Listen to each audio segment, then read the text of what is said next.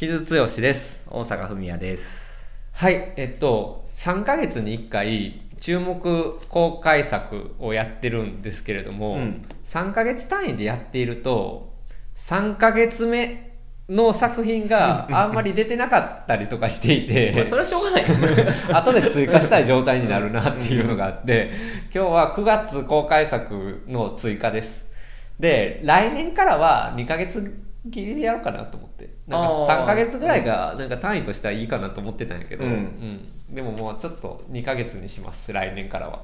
来年から、来年から。今年は10月から12月からでやりますけれども、ははい。いはい。っていう感じなんですけど、うん。まあ、ちょっと9月ですね、うん。なあの夏が終わって、まあ、秋に入ってくる頃の映画やねんけど、うんうん。9月も結構いい映画が多くてでこの前の注目公開作で取り上げたのは、えっと、まず、えっとまあ、特に優先して注目してほしい作品っていうので、えーウェス・アンダーソンの「アステロイド・シティと」えー森達也監督の「福田村事件」うん。うん、そして、えっと、プラスで、えー注目作で、えーっと、私の大嫌いな弟へ、えーっと、うんうんうん。あアルノ・デプレッシャンの、と、えと、そんだけかな？それを挙げてたのかな？え、タートルズを？で、タートルズは娯楽あ作うん。と、えーっと、あとグランツーリスモうんうんうん。も挙げてたっていう感じなんですけど、ちょっと、もうちょっと推したい作品がいくつかございまして、まあ、軽くここでちょっと雑談がてらやろうかなと思ってます。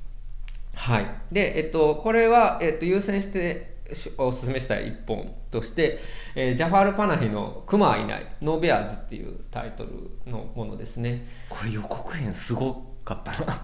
うん、パナヒ、ジャファール・パナフィって、まあ、オフサイドガールズとか、昔からまあちょっと反骨精神のある映画を撮ってきた人で、でまあ、この人、有名な話はその、イランの政府に映画を撮るなと、うん。もう命じられて、映画を撮れない状態になってるんですよ、お公には。うん。やけども、まあ、どうにかして撮って、で、有名なのは、これは映画ではないっていう映画を撮ったんです自分が出演した。うん。で、これは映画じゃないんですよって。それが結構、いろんな意味でドキュメンタリーとフィクションはどこにあるのか、うん。の境界はどこにあるのかとか、あるいは映画とは何なのかっていうものに肉薄してくる作品で、うん。これなかなか力ある作品っていうかすごい作品やったんやけど、まあ、パナフィはイえーイランの重要な監督うんうん。うんの一人で、そしてこの「クマはいない」っていう作品を撮った後に一回捕まってるんやんうんうん。うんうん。でフリー・ジャファール・パナフィっていうあのハッシュタグが出たりしたんやけど、まあ、その一応解放はされて今のところ大丈夫やねんけど、まあ、でも政府に見えつけられて非常に大変な状況でも映画を撮り続けているという人です。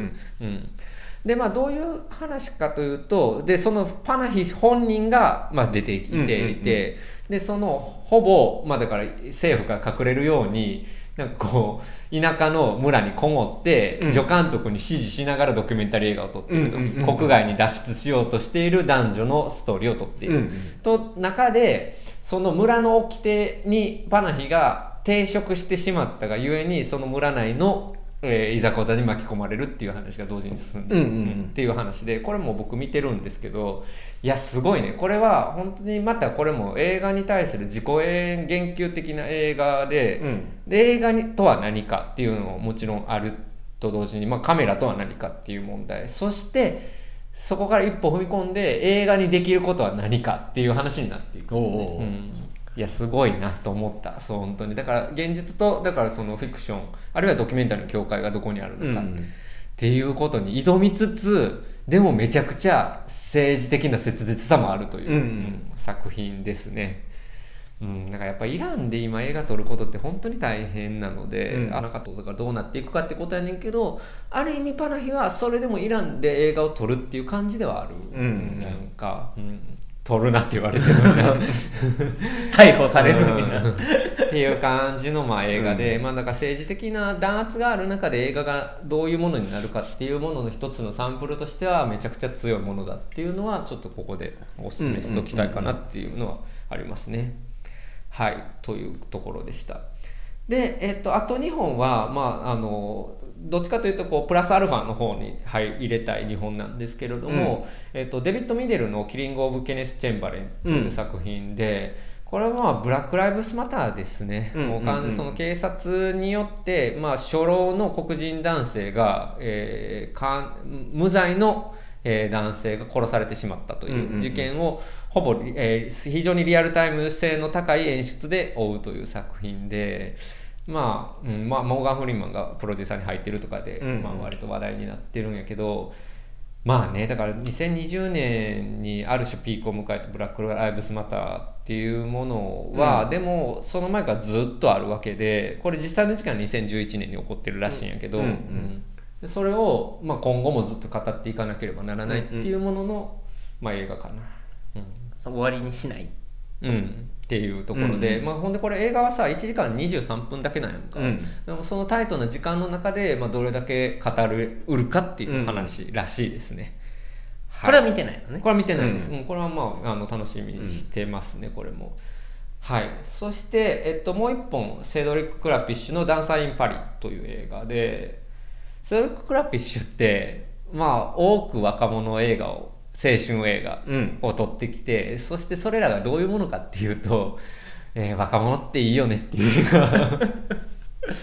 で今回のこの「ダンサー・イン・パリも」もう本当にそういう映画なんですよ、あの主人公のダンサーが本当にバレエダンサーであとコンテンポラリーダンスもやってる方らしいんですけど、まあ、その彼女が、まあ、そのある時、えー、と舞台で足を怪我してしまって再起できなくなるかもしれないってなってる中でブルゴーニュに行ったら、えー、とアーティストたちが合宿するスポットみたいな、うんうんところで、まあ、バイトするようになってそこでコンテンポラリーダンサーたちと出会って、まあ、その人たちに触れていく中で、まあ、再起しようとしていくっていう話やねんけど、うん。何がいいかってもう本当の合宿所で若者たちがさなあの食べて喋ったりとかさ、うん。一緒にじゃあ散歩行って夕日見ようぜとか、うん。わあ20代半ばっていいなって思ったっていう話です。それでもやっぱいいよね。うん、いいいいよねっていうか。俺全くやらなかったわけではないけどさ、でもやっぱりもっとしとけばよかったなってすごい思俺でもそれはあの経験ありますよ、う。うん。なんか良かったか辛かったかっていうと、うん。なんかいろんな思いがあるけど、うん、もちろんね。ううんん。うんまあ、クラピッシュってね、まあ、スパニッシュアパートメントとか、うん。ああいうなんか若者たちがたむろしてワイワイしてる感じっていうのが、やっぱり撮るのすごいうまいんやけどで、まあ、もう一つ言うならやっぱり今時珍しい若者の未来は明るいっていう映画やねんかやっぱり。なるほど。今それ言うことって本当に難しうん。うん。くて、うん。くてある意味クラピッシュはちょっと素でやってるようなところもあるっていうかなんか構えてやってないっていうか本当にそう思ってる感じがあるんやんか。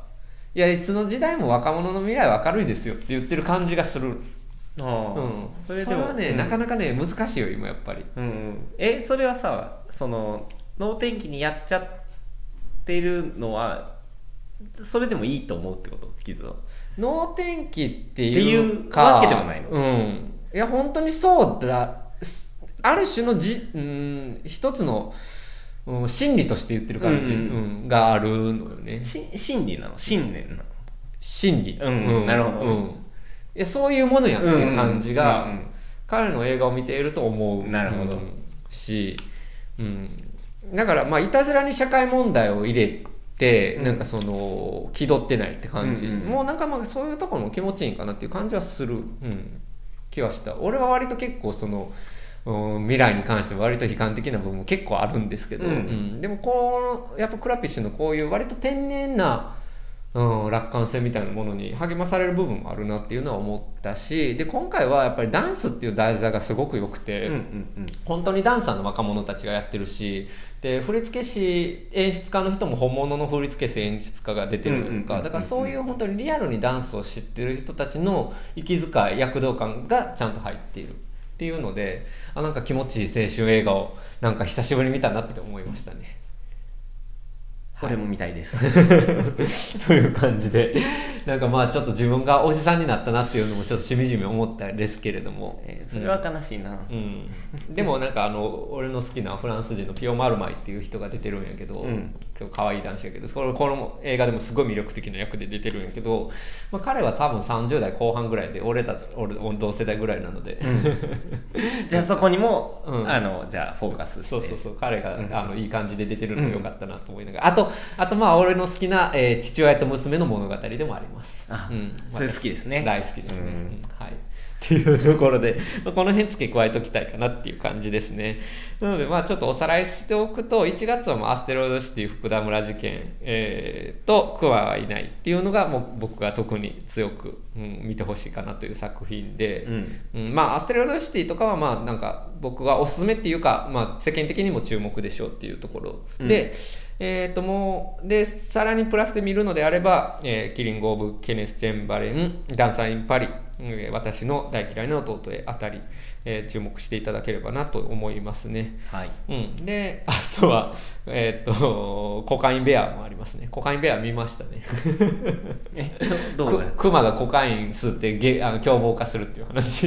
えすごいなそれあのね、あの、まあ、緩い80年代映画として作ってあって、まあ結構暴力的な要素とかも出てくるんやけど、なんかああいうノリが好きな人は楽しいんじゃないですかね。